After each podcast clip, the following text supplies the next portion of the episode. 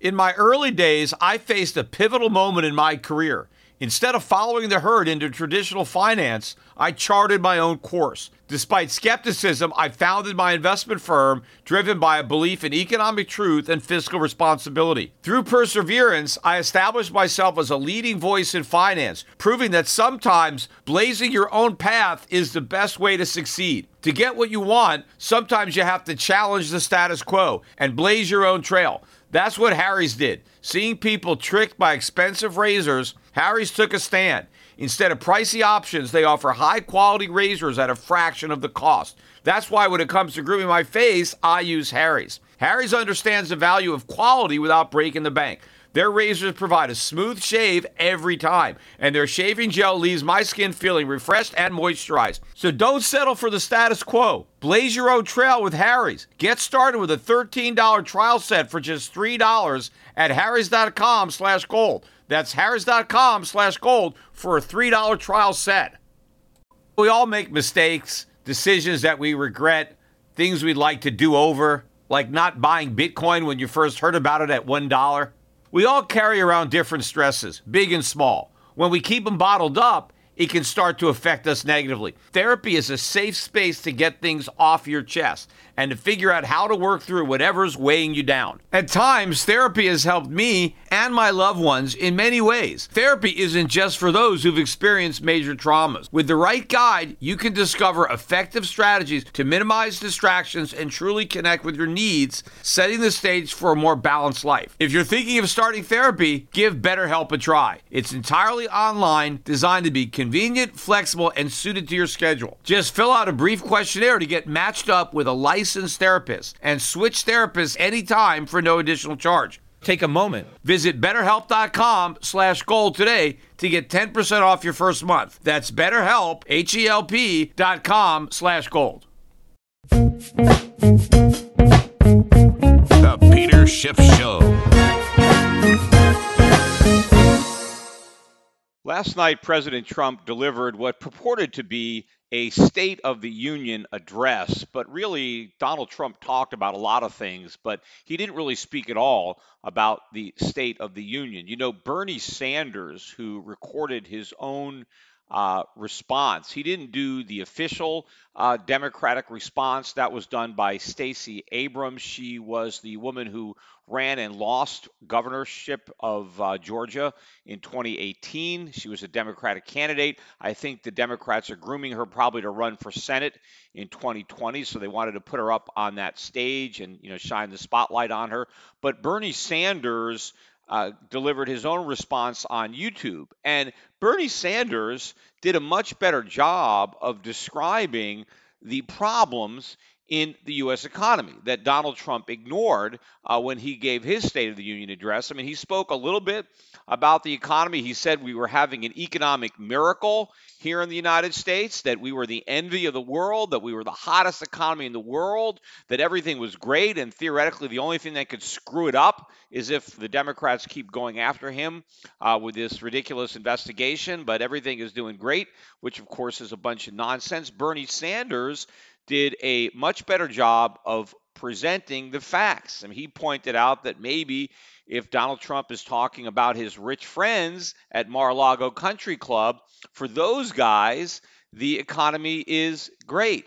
But for average Americans, the economy is lousy, and he, you know, described some of the problems that Donald Trump overlooked or ignored when he gave his uh, address. And this is going to be the problem for the Republicans in, in 2020 when they run for reelection, talking about how great the economy is. They don't have a chance. It's the Democrats that are going to be feeling the pain of the voters and coming up with their own solution. The problem is the solutions that Bernie Sanders are putting forth, socialism, aren't going to work.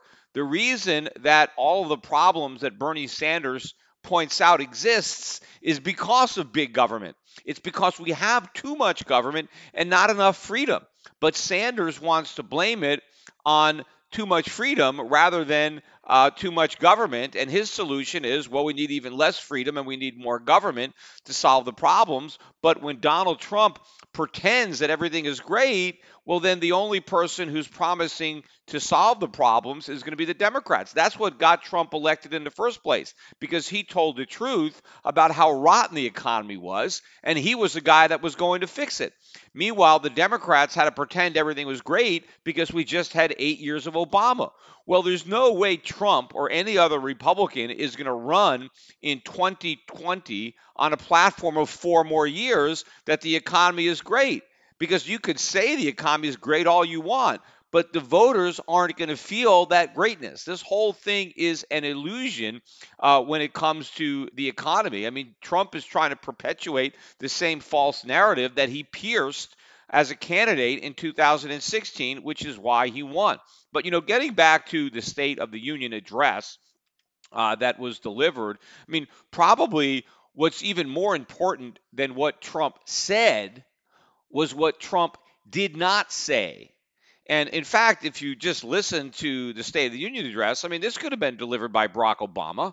I mean, this was not a conservative guy who's uh, trying to shrink government and get government off our backs and cut regulations and balance budgets and pay down debt or anything like that. In fact, there wasn't a single mention in the entire speech, right, which ran well over an hour, not once did the president mention the national debt? Not once. $22 trillion of debt. Not once did he mention the surging annual budget deficits and the increase in government spending. None of that was mentioned at all. Uh, Trump didn't talk about the growing entitlement problem, the problem with unfunded liabilities in Social Security and Medicare. These are the real issues that are confronting the economy, and they didn't even get mentioned. Right? Trump didn't mention any government agencies that he wanted to eliminate, any spending that he wanted to cut. Right? The only stuff Trump talked about when it came to government was spending more money. He talked about spending more money on the military. We're going to spend more money than anybody else on the military. Where are we going to get the money when we're broke and we're, the debt is piling up? He even introduced the potential for a new American entitlement, brand new entitlement. I mean, we're already broke from the entitlements that we already have. And now the president wants to come up with another one. And first of all, you know, this whole word entitlement you know, I don't even like the word. I mean, it got started with Social Security because people felt entitled to Social Security as opposed to welfare, which was originally called relief, right? Nobody felt entitled to that. In fact, when they first introduced it during the Depression, a lot of people didn't even want to accept it. I mean, they were embarrassed uh, to accept it because they thought it was wrong to take the money right? But Social Security was different because people were conned into believing that they were paying into a social insurance program, like it, like any other kind of insurance policy. So because people were paying premiums and they were getting benefits, people thought they were entitled to the benefits because it was a return of their own uh, premiums that they paid. Of course, all that was nonsense, but that's where the concept of entitlement was born. But of course, over the years, people feel entitled to things that they didn't earn right? Your typical American today thinks he's entitled to a bunch of stuff simply because he was born. You're not. You're born with the inalienable rights to be left alone. That's it. You don't when you come into this world, nobody owes you anything other than to leave you alone. That is the promise of America. And the American dream is that you're free to pursue your own happiness to the best of your ability without other people interfering with you. But that doesn't mean other people are obligated to give you a bunch of stuff. But now that's what entitlement means. And Donald Trump is now talking about a brand new entitlement that he wants to launch when we're broke. And that is the entitlement for nationwide paid family leave paid by the U.S. taxpayer. Meaning that I guess Trump is going to introduce some kind of legislation or help or encourage Congress to introduce it. And the Democrats, of course, would love it, where the U.S. government is going to pay for people to take leave from their work. Now, who knows how involved this is going to be? I mean, how much leave do you get? One week, two weeks, a month? I don't know. How much pay, full pay, half pay? What reasons do you need to give for the leave? I mean, is it just going to be pregnancy? But can it be taking care of a sick parent? Can it be taking care of a sick child? I mean, who knows how broad it's going to be? But if you create a situation where people can just claim that they have some type of family emergency and they need paid leave, they need to take a month or two months off of work with pay, everybody is going to line up to get that money. And so not only is the moral hazard going to make the cost of the program much bigger than what people think just based on looking at how people uh, act absent uh, that moral hazard, but it's also going to create a lot of problems for American employers if a lot of their workers just start taking time off with pay. Because even if the employer doesn't have to pay those people, the, the, the, the, labor's gone. I mean, maybe they're doing important jobs that need to be done. And how do you find somebody to replace that worker, especially if they need to be trained? Because I'm sure there'll be some kind of requirement that if a worker leaves for a month to take advantage of this paid leave, you can't fire them. You got to have the job waiting for them when they get back. So what does the employer do? How do you hire somebody just for a month? Hey, will you take this job, but I'm going to have to fire you in a month when this guy gets back and, you know, how are you going to be able to train them in that short a period of time? So that type of entitlement is just going to be another big disaster for the American economy. And you know, the crazy part about it as Trump is talking about all the ways he wants to make government bigger, right? He also talked about the idea that people with pre existing conditions need to be able to buy insurance at the same price as healthy people. That, of course, requires uh, a form of socialized medicine because basically what the government is doing is telling healthy people don't buy insurance. You're an idiot if you buy insurance. Just wait until you get sick. And if you get sick, then we got you covered. So insurance is a waste. So the only way you can have a, a situation like that is if government takes over healthcare and you know makes it some kind of a single payer program. That's basically what Trump is advocating without coming right out and saying it. Uh, so you talk, he's talking about that. All the things he wants to do, infrastructure. He mentioned government spending more money on on infrastructure uh, program. So at the same time, he's talking about making government bigger, making government more intrusive, right? He then mentioned socialism because obviously socialism is becoming more popular on the left. And he says socialism will never come to America. Well, great. Well, it's already coming to America. It's already here, right? Socialism is just going to get bigger and bigger. But when you are leading the march down the road to socialism, which is what Donald Trump is doing in his State of the Union address by championing bigger government, more government. He, you know, he is advocating socialist stuff at the same time that he's saying that we're not going to have socialism. And of course, by pretending that a lousy economy is great, by pretending that he solved all the problems that he was elected to solve but hasn't, he is simply making it that much easier for the socialists to win control of Congress and the White House in 2020. And in fact, I said this um, when the Democrats won the, the House of Representatives. What I said right away was that Trump was going to work with the Democrats on passing big increases in government spending. He was going to find common ground with the Democratic Congress, with the House, and get some, you know, moderate Republicans, liberal Republicans uh, to join with the Democrats to pass all sorts of new government spending programs, new entitlements. In fact, maybe the Democrats, to get a laundry list of stuff, will throw the president a bone and give him a few million dollars for his wall right, at the cost of hundreds of billions of more government spending on all these socialist programs that the president says that he is objecting to. And in fact, I think that the deficits are going to skyrocket this year. We're going to pass some huge increases in government spending.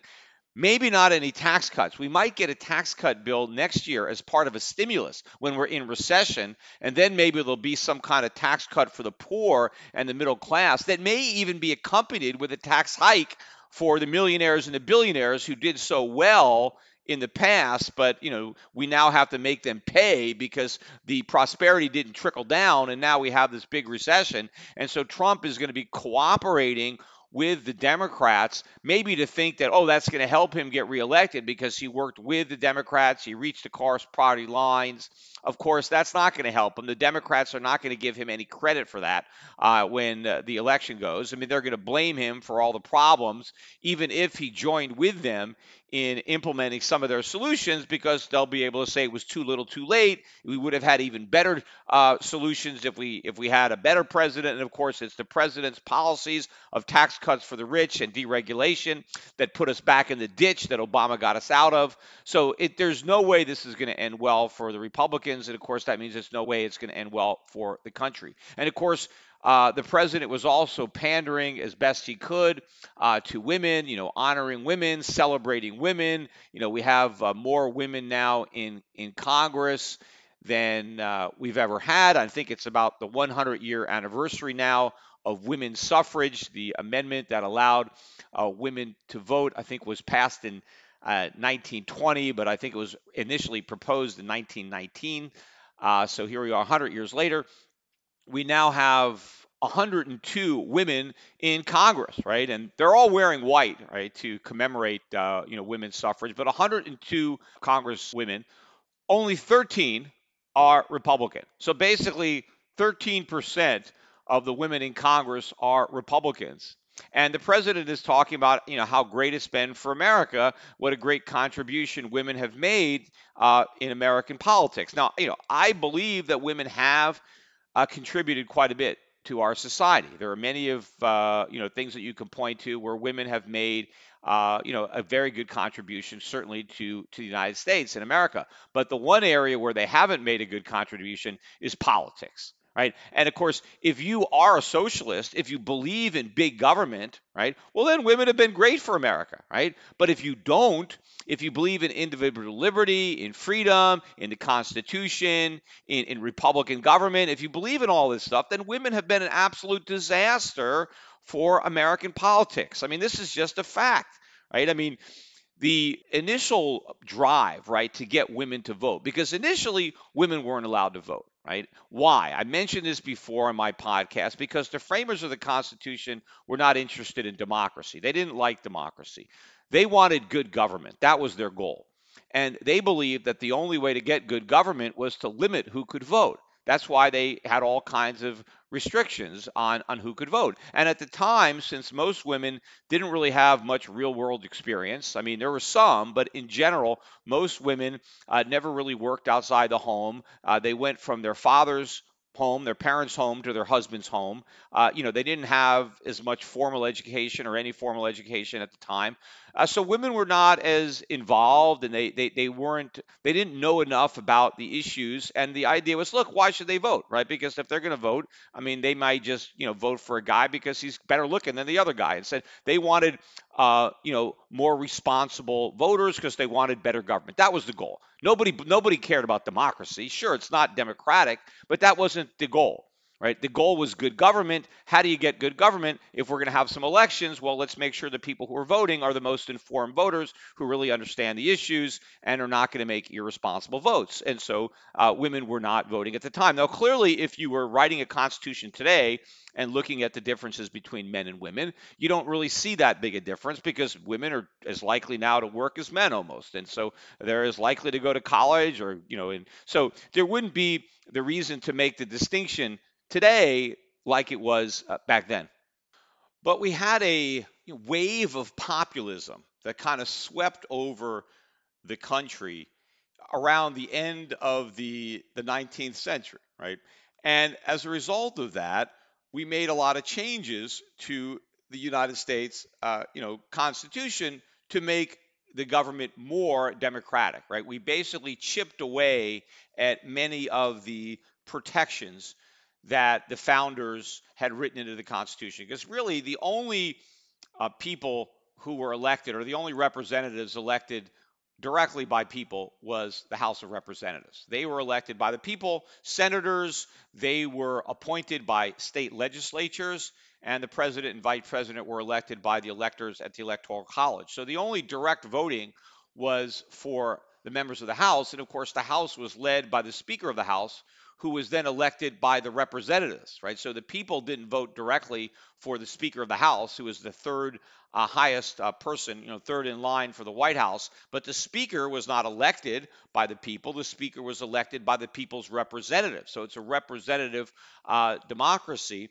And you know, the reason the senators had six-year terms and they were staggered was in case there was some, you know, popular, uh, um, you know, I don't know, some something that became popular and swept over the nation that it would not be able to capture any more than a third of the Senate, and the senators could, you know, could resist whatever kind of populist movement uh, came into the House of Representatives, and hopefully uh, it would blow over because they, they they didn't want things to change. I mean, the Constitution was set up um, initially, and we had all this freedom and limited government. And so chances were, if there was any changes, it would be a change for the worse. So the idea was to preserve the status quo and to have a check against democracy.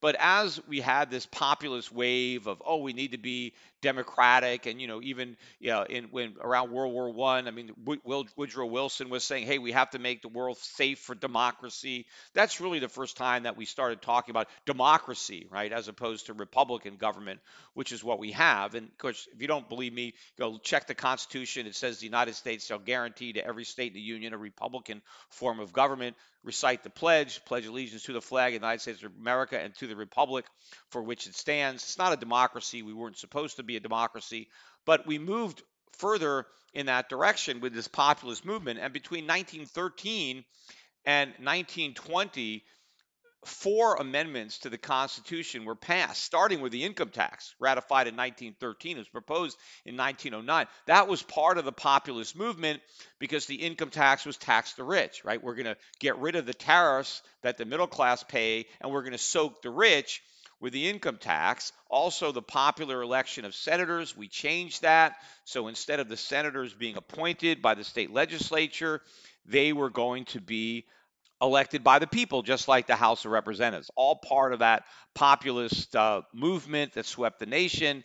And of course, women's suffrage got put in that and women you know that they got the vote in 1920 was proposed in 1919 but also in 1919 we passed prohibition and you know the reason for prohibition was women voting even though you know prohibition came in slightly before women's suffrage, the politicians of the day knew that women's suffrage was coming. It was a big movement. You know, the women's temperance movement was was leading the charge for prohibition, and a lot of the politicians of the day knew that women would soon have the vote. And since uh, prohibition was so popular among women, right, that politicians didn't want to anger women. They wanted to get the support of women. And so as a result, they were in favor of prohibition, which was a complete disaster.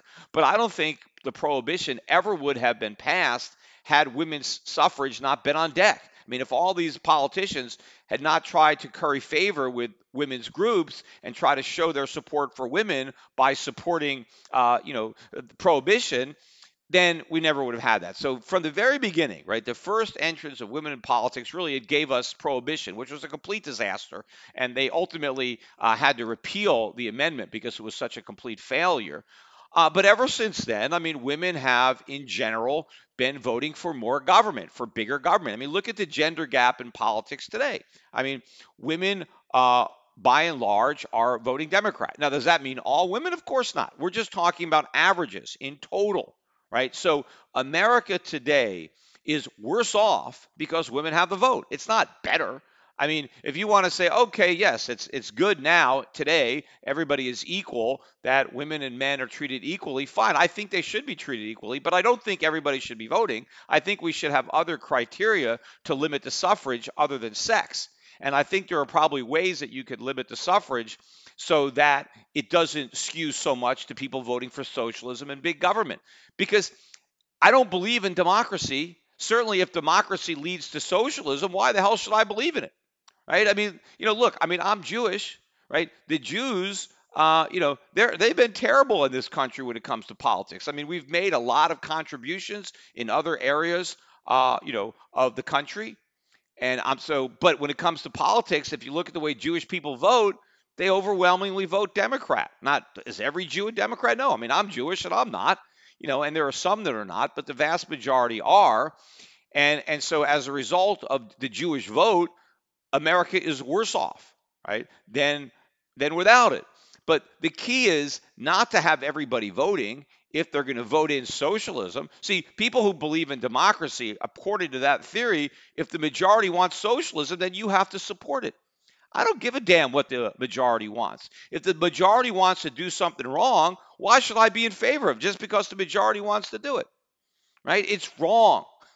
right? The definition of democracy, probably one of the best ones I, have ever heard, is is is um, two foxes and a chicken voting on what to have for dinner right? I mean, so obviously I know how the vote's going to go. That doesn't mean it's right, right? The, the definition of a republic is a well armed chicken challenging the vote. So if you believe in good government, constitutional government, limited government, then you don't believe in democracy. If you just believe in democracy, then you don't believe in any of that. Because if the if the majority, if 51% of the people, uh, you know, want to take away the wealth of the other 49, well, hey, you got to be in favor of it. So Trump out there talking about how great it is for America that we have all these women voting, we have all these women congressmen. They're all Democrats. What's great about that? And in fact, if we end up with a socialist government in 2020, it's going to be because of the women's vote. I mean, that's what's going to tip the balance. It's going to be women that are going to take us into socialism. And probably one of the reasons for that, I think, is they tend to be, I think, in general, you know, more, you know, compassionate or more motherly or more nurturing. And, and so I think the message of the state taking care of everybody, making sure nobody is hungry, making sure nobody is uneducated, make sure nobody goes without medical care. I think that mothering, nurturing nature means that women are probably more likely to fall for that nonsense than men in general. Obviously, not all women, but in, in general, there's that difference because otherwise, how else do you explain the gender gap? Why do you have this going on? I just think that that's part of what makes women women. Uh, and what makes them different from men probably makes them, on average, more likely to gravitate to these uh, socialist type candidates. And certainly the younger they are, the more likely they are to gravitate to it. And that's true with males too. I mean, males are more likely to fall for this nonsense when they're 18, 19, 20 than when they're 30 or 35, which is, you know, why I've supported a much higher voting age, give people a chance to grow and mature and learn and get some experience so they grow out of all this, you know, these idealistic you know theories that they have when they're young and they believe all this stuff.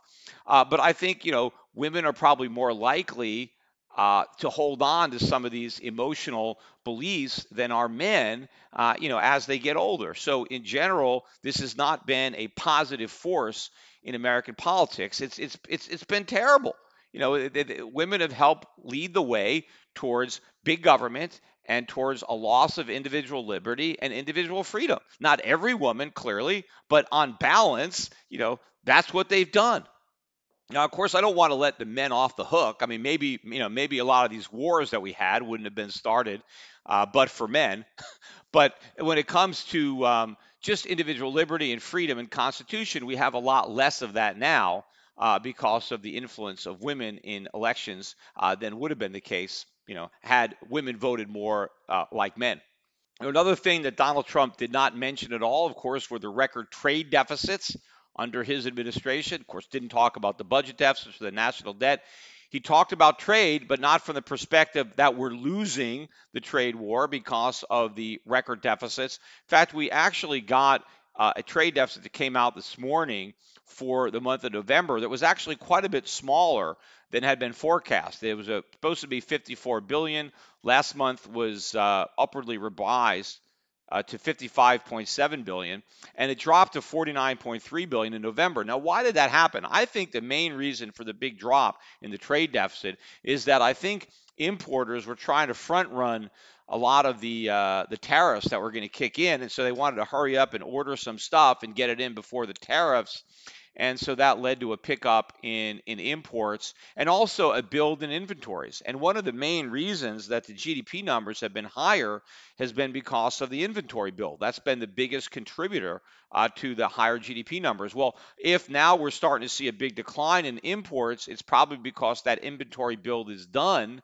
and we finished front loading uh, those those imports and those uh, and those uh, inventories. So this should bode ill for future GDP because now that you know companies are not going to be building inventory as much in fact inventory may in fact even be drawing down. I think there was a huge collapse in imports which was the real reason for the decline in the trade deficit. It's not that we have surging exports because our economy is booming it's just that we had a big drop in in imports. And part of that of course could be because the the bubble is deflating. And part of that is this well Americans can't afford to buy as much. And so if we can't buy as much we're not importing as much because most of the stuff that we buy we do import. You know I could give you another just piece of anecdotal evidence about why uh, you know how the US economy is in such bad shape uh, and that the Bernie Sanders take on the State of the Union is far more accurate than Donald Trump's, is I finally got somebody to buy my house in, in Boca Raton. And, you know, this thing was on the market for many, many months and finally got this is the second offer. I mean, the first offer that I turned down was crazy low. Uh, and then I finally got somebody to make a reasonable offer. And so we were able to negotiate the sale of the condo in Boca. But, you know, the market is very, very soft. I sold the condo for about 15% less than I paid for it nine years ago. But of course, during those nine years, I spent a lot of money making the house uh, it's not a condo, a house, much nicer. So the house that I sold is far nicer than the one that I bought.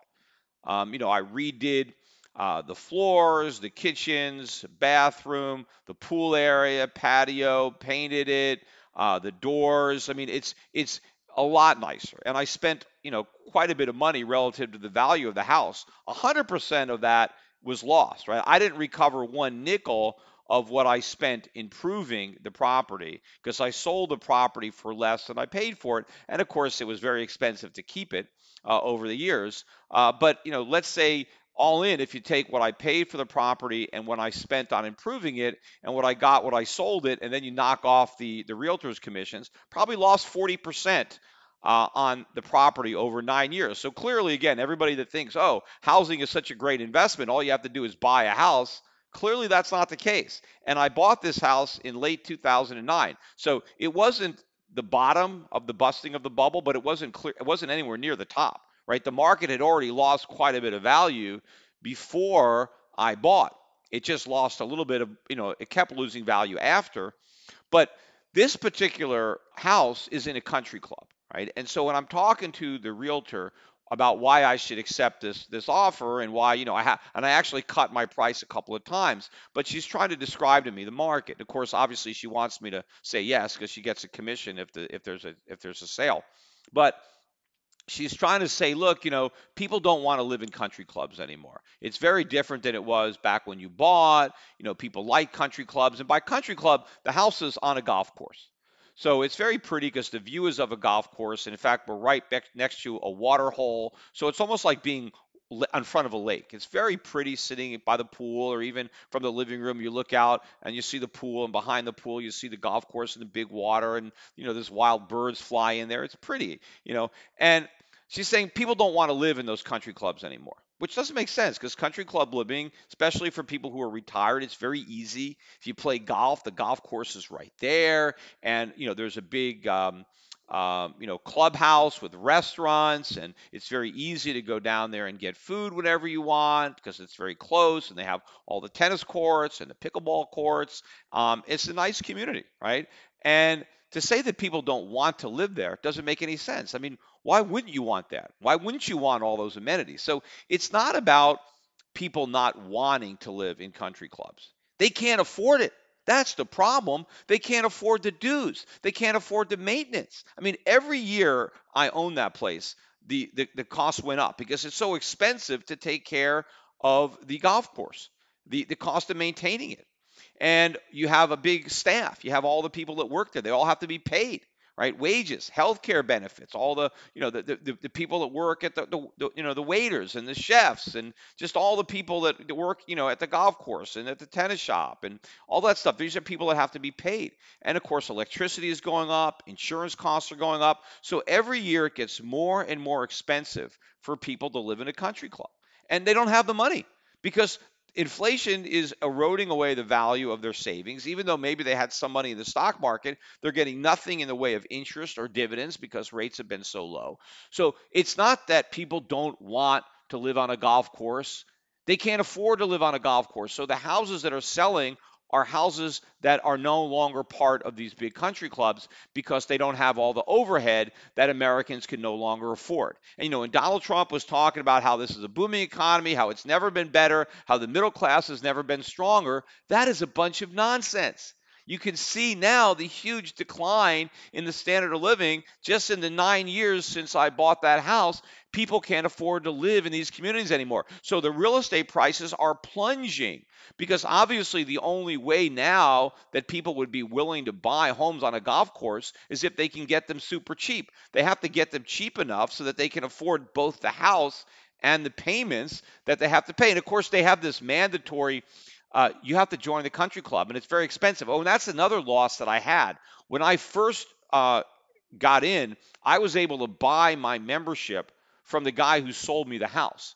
So he was able to not only sell me his house, but his golf membership. And I don't know, a year or two, they changed that. And now when you sell your house, you get nothing. The new buyer has to buy the membership all over again. So they just strip that value away from you uh, so that they the, the, the, club can get more and more revenue because obviously the club wasn't getting the revenue if the homeowner was able to sell his membership to the new buyer so they transferred the value from the homeowner to the club. But that's just a way for the club to try to keep up with the rising cost of maintaining uh, you know the the grounds and the golf course and all the things that are involved in keeping these clubs going. So that is just an example of the declining standard of living and it's going to get a lot worse. In fact you know, it's a good thing I got out of this house now. I mean, I think the prices are going to keep on falling until they've one day maybe shut down the golf courses, or maybe they can make them public and let more people come in so they can try to get some extra revenue. But otherwise, they might have to start shutting this down, and maybe they could build more houses where the golf courses used to be. I don't know,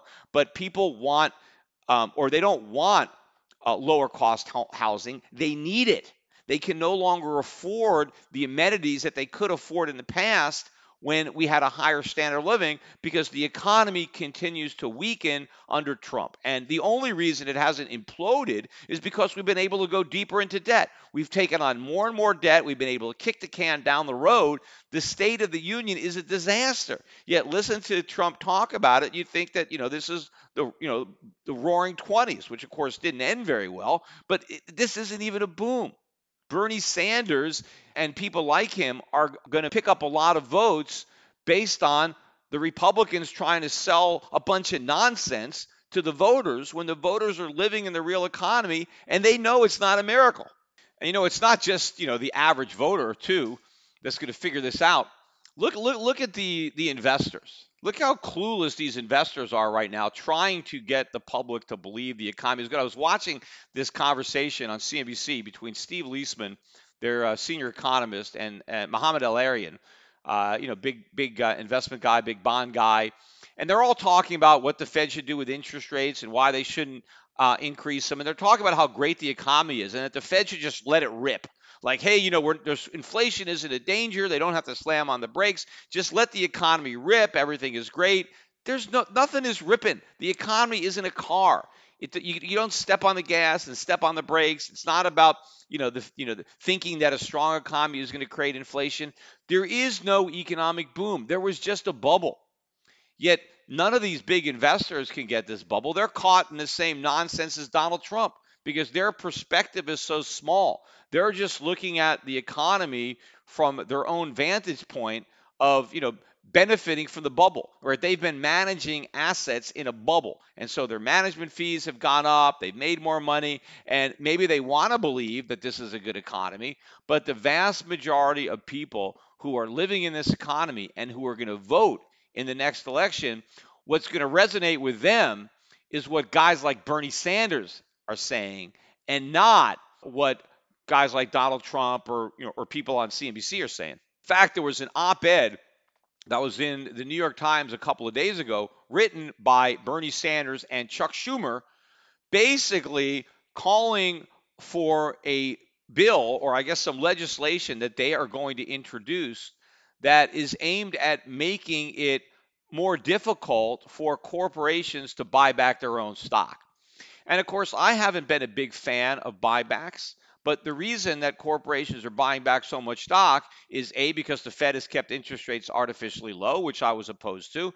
And it's also the tax code, because this tax code favors capital gains over dividends. Now, not as much as it used to, because the capital gains tax rate is now the same as the dividend rate. So the the the the, uh, the advantage of the buyback is not as good as it once was. But of course, you know a lot of people still prefer capital gains over dividend income because capital gains you could reduce that by capital losses. So if you lose money on one investment, you can use that to reduce your capital gains tax. You can't reduce the tax on dividends. So any income that you get in dividends, even if you have a capital loss, you can't offset it. But if you get uh, a capital gain from a stock buyback and then you have a loss someplace else, you can offset it. So there is still a built in advantage for people to get their income through capital gains uh, than through through dividends. And so the reason that we have so many buybacks is because of government policy, whether it's tax policy or monetary policy. So if you don't like the buybacks, go after that policy that's encouraging it.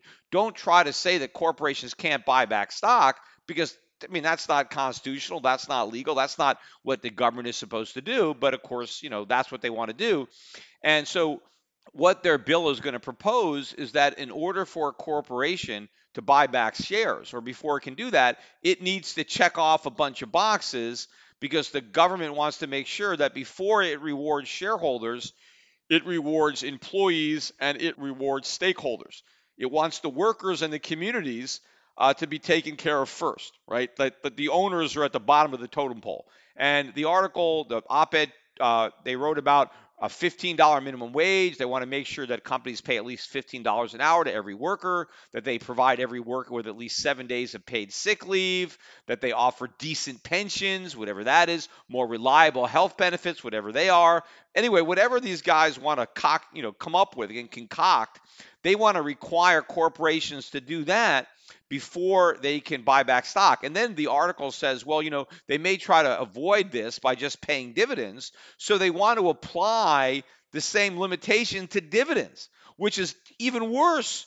Basically, what they want to say is the owners of the companies can't share in the profits, can't get any profits from the business until an adequate amount of money is first distributed to the workers and to the community above and beyond the um, the salaries that the workers have agreed to and the taxes that the communities are already imposing, there's got to be some additional money flowing to those stakeholders and workers before the owners can see the first dollar.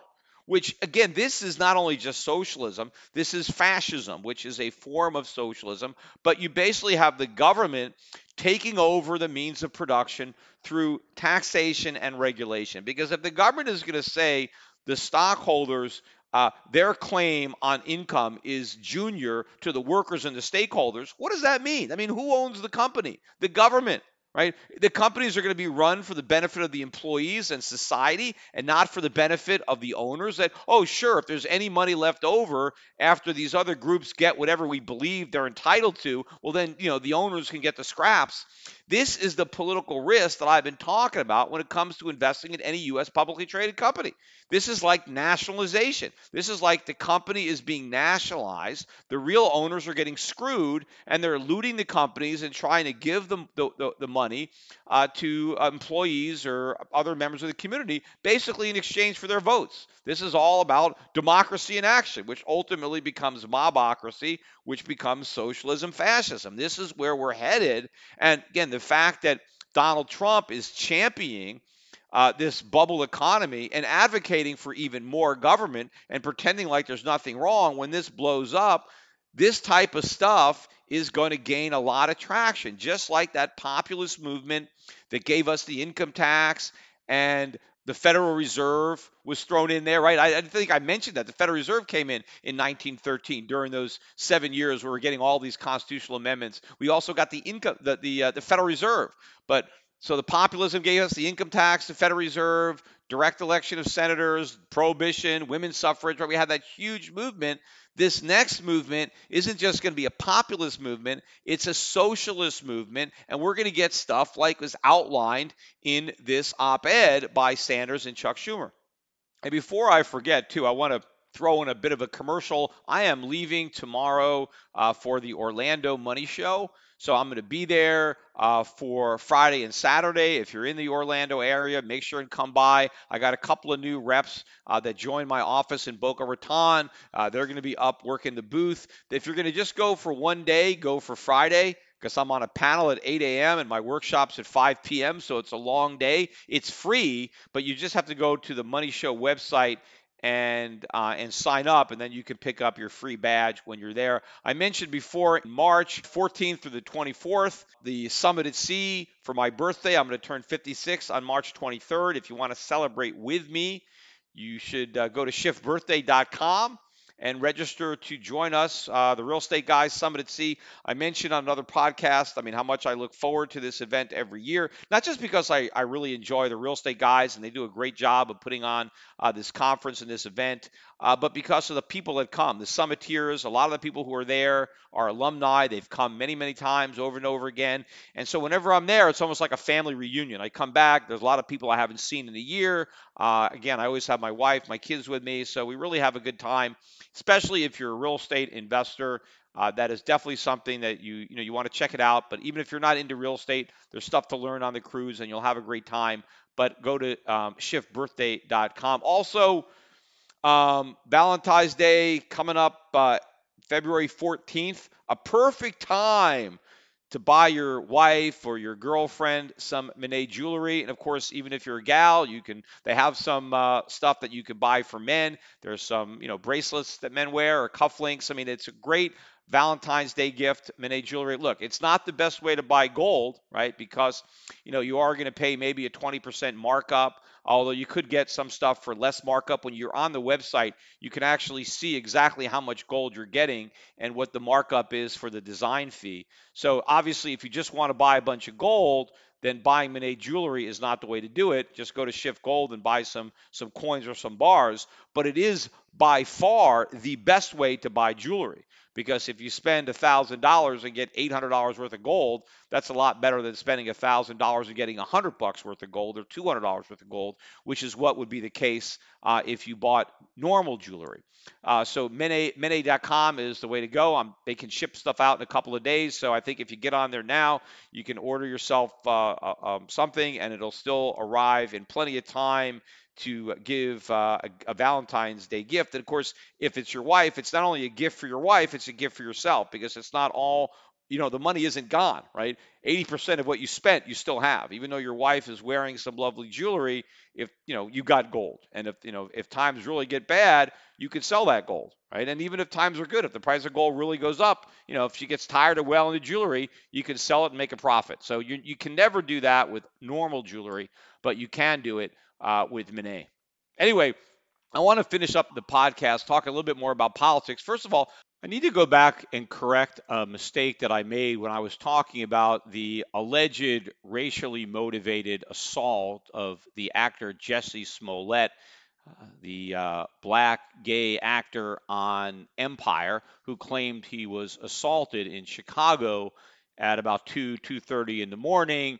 And when I initially talked about it, I pointed out one of the reasons that I thought the story was so implausible was that I read that he was staying at a hotel, and the hotel that he was staying at, I read that they had seven day a week, 24 hour room service.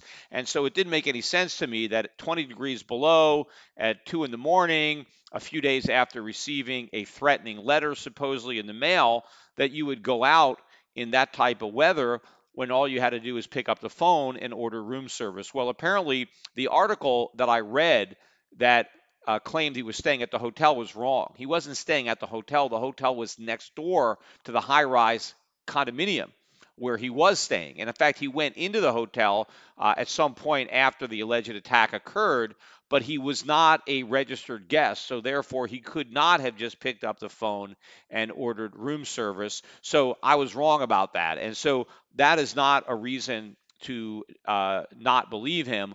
Although I still think that his story is completely uh, incredulous. I mean, yes, uh, the fact that he wasn't at a hotel makes it slightly less implausible that it actually happened. But now that I actually know even more evidence, about it. I mean, first of all, I thought that he was bruised for some reason, or there was something about maybe he had a, a, a cracked rib, which he didn't have. Apparently, the only uh, physical evidence that anything happened to him was a scratch under one eye.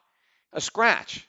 Now, I mean, I don't know how you would have gotten that scratch in a fight. I mean, I can't even imagine who he got in a fight with. I mean, if two big guys, you know, uh, assaulted him, uh, he would have more than a scratch like a fingernail scratch or something under under one eye. So it really didn't look like he was the victim of much of anything uh, with respect to that that scratch. But also, when I first heard the story, I thought it was the it was supposed to be the people that sent that letter. He gets this anonymous threatening letter, and then maybe the person who wrote that letter was somehow waiting outside in 20 degree weather, uh, you know, so they could see him and then throw the noose around his neck and and and, and pour uh, bleach all over him or whatever the liquid was that they poured, uh, but probably bleach, right? Because they were trying to make him white, like turn him into somebody who was white.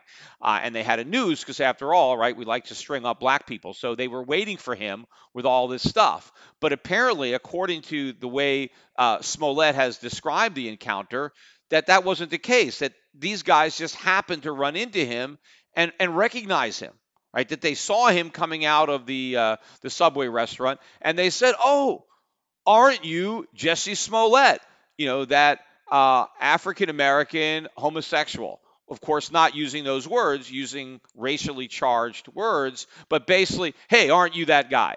Now, first of all, if these guys really are a bunch of white racists, what's the chances that they actually watch Empire, a show basically about blacks, a black family with a black cast? I mean, if you dislike black people so much, why would you even watch that show? And of course, you have to really watch it to know who the actors are, to know their names, and to know their characters, right? So these are big fans somehow of Empire, yet they're they're a bunch of racists. And and I don't know what Smollett was wearing because it was 20 degrees below. I mean, I'm sure he had some kind of hat on. Maybe he was even bundled up. I mean, how do you even recognize somebody at night? Uh, and you know when they're probably bundled up because it's cold weather, but somehow they recognized him right? He just happened to be walking around at 2:30, 2 in the morning, 20 degree weather, and the two people that he happened to run into just happened to be fans of his show. And they also happened to be a bunch of white homophobic racists who were fans of, of Empire. And, and just so it happens, these two guys randomly walking on the street, well, they just happen to have a noose right? They didn't just have a rope, they had a noose. They had already made the noose and they had the bleach, which I guess they carry around with them all the time just in case they run into a famous homosexual black actor because they want to make sure that in case they run into somebody like that that they've got the noose ready to go. They can throw it right around his neck and douse him with the bleach. And by the way, I don't know how long they were walking around with that bleach, but it was 20 degrees below 0 why didn't the bleach freeze, right? I mean, it should have been a block of ice. Uh, they shouldn't have been able to pour anything on it because it should have just been ice in whatever the container that they had. So again, the idea that these guys happen to be walking around with a noose at 2:30 in the morning at minus 20 degree weather, I mean, that also is crazy. And then I read the guy claims Smollett claims he fought back. He wasn't just an innocent guy. He actually bravely fought back. He fought against these two guys, which would mean if he got into a fight with them, if he just didn't let them, you know, throw the noose on his neck and hit him a couple times, whatever, if he actually fought back, he would have even more bruises. He would have maybe some bruises on his hands. Where's the DNA evidence under his fingernails? And meanwhile, not only did he fight back, he was on the phone the entire time. So he didn't even drop his phone. What he fought back with one hand and he got a phone in the other hand. Oh, wait a minute. He had a sandwich. He had a sandwich in one hand and a salad and a phone, yet somehow with his hands full of stuff, he still managed to fight back, and all he got was one little scratch below his, his eye. So again, this this story gets even more incredulous as you as you you know peel the onion. And again, as I said, nobody is criticizing him, with the exception if you go on YouTube, pretty much you will find a lot of videos made by other black guys, right?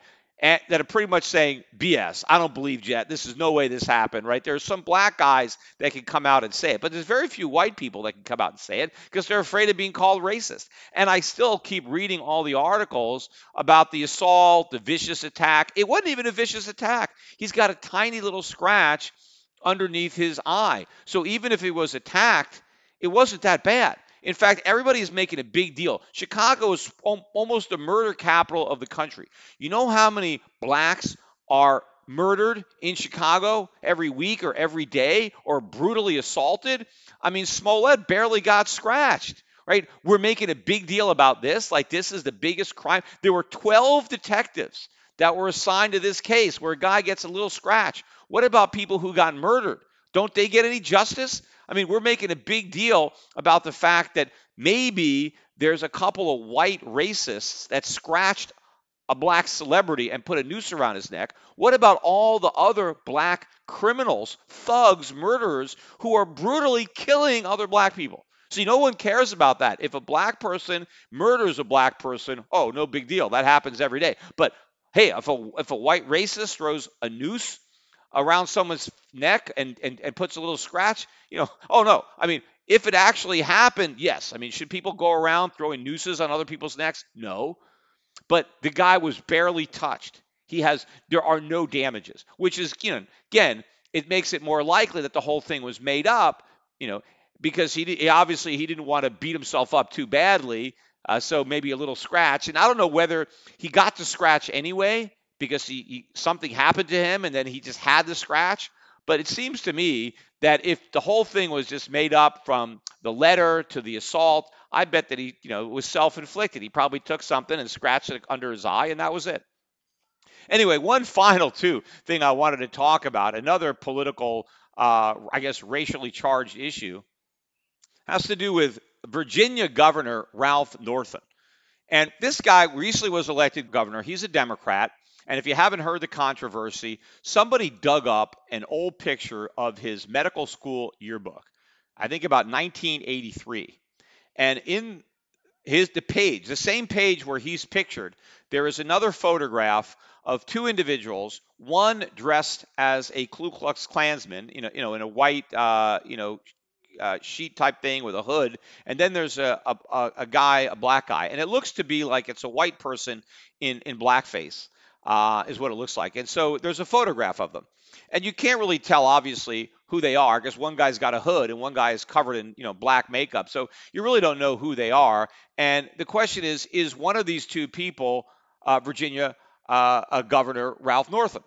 Now, I think initially he may have implied that maybe it was him, or then he denied it was him, or how did that picture get there, or did he take the picture? Did he know about the picture, right? And everybody is saying, or there's a, I don't think everybody is saying, but everybody in the media, right, is saying that, oh, this guy's got to resign because, you know, he has this uh, racist picture in his in his college yearbook.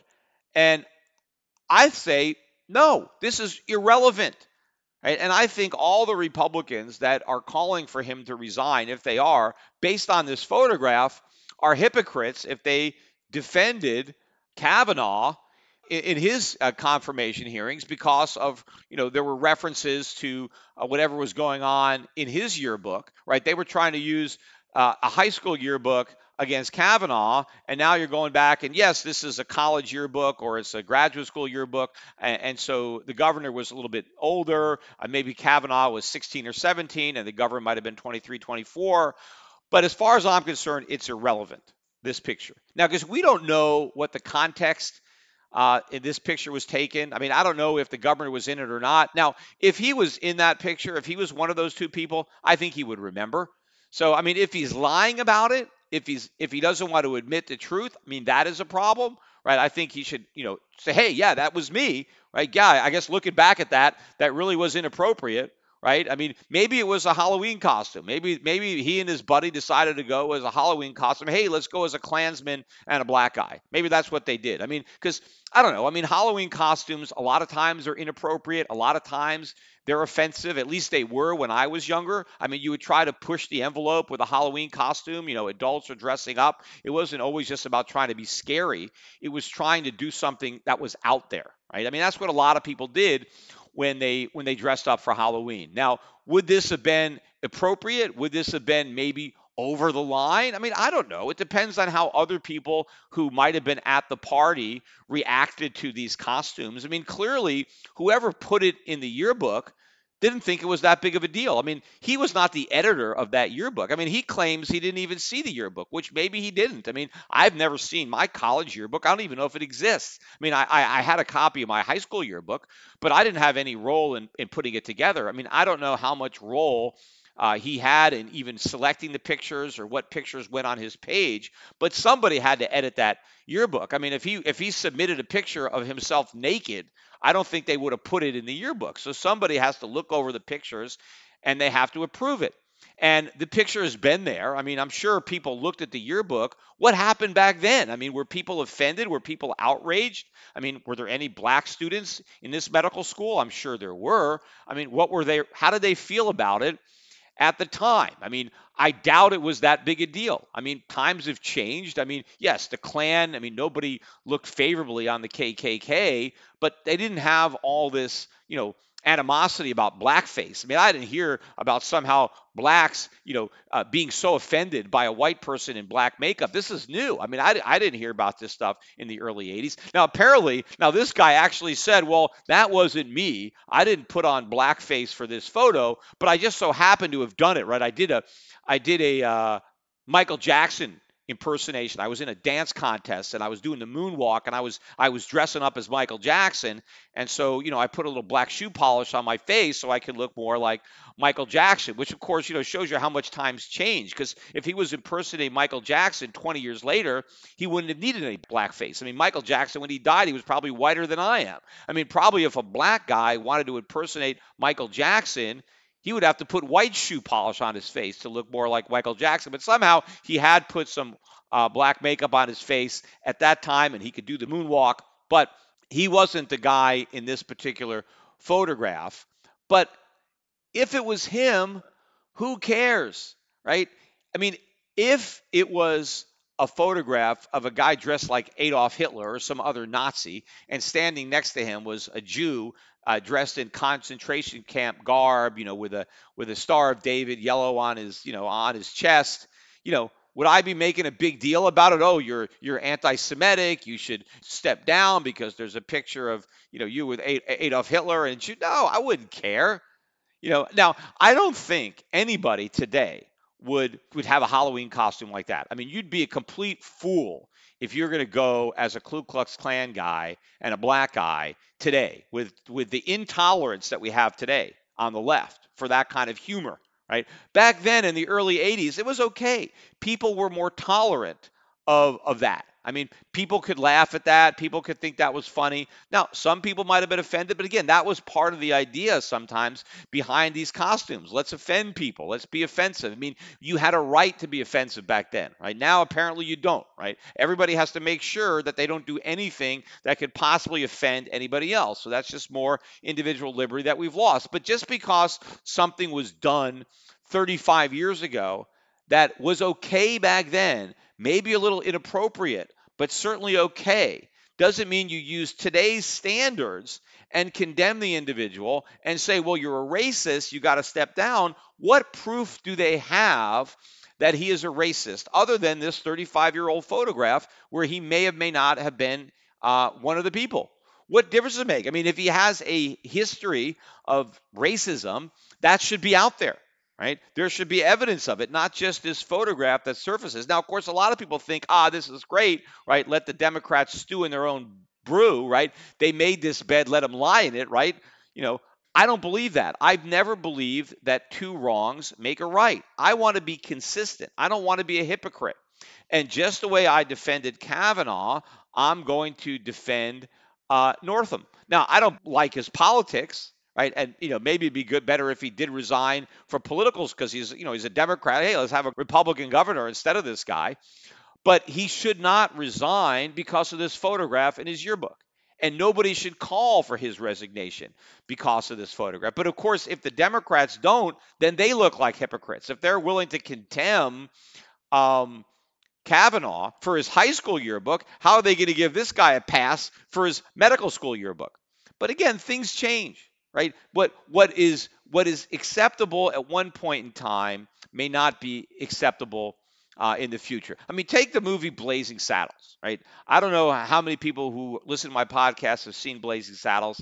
It's a very, very funny movie, Mel Brooks movie from the 1970s, right? You could not make that movie today. I I don't even think you can show that movie today. I think if a theater tried to screen Blazing Saddles, there, all there'd be is protesters out there. This is terrible uh, the way it depicts blacks. But you know what? It actually doesn't.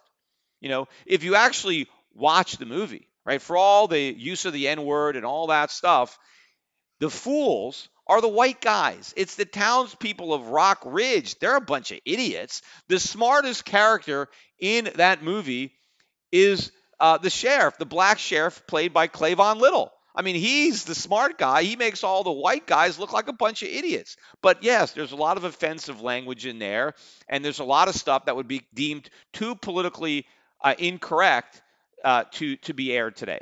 So, but the movie was made. It wasn't bad. I'm sure there were black people in the theater who were laughing at uh, at this movie and were not offended by it.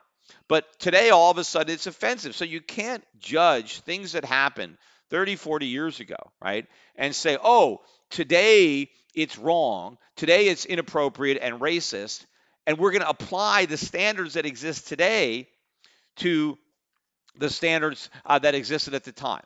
And again, just being willing just to throw this guy under the bus just because his picture is near this other picture and you have no idea how those two pictures came to be in proximity to one another, whether or not he had any role in selecting the picture or putting the yearbook together. So you don't even know. But even if he did, even if he said, "Hi, look, this was a really great memory. I had a great time at this Halloween party. This was a blast. You know, everybody thought it was funny. We won best costume. Who the hell knows? Yeah, put it in the yearbook. Even if that's what happened, so what?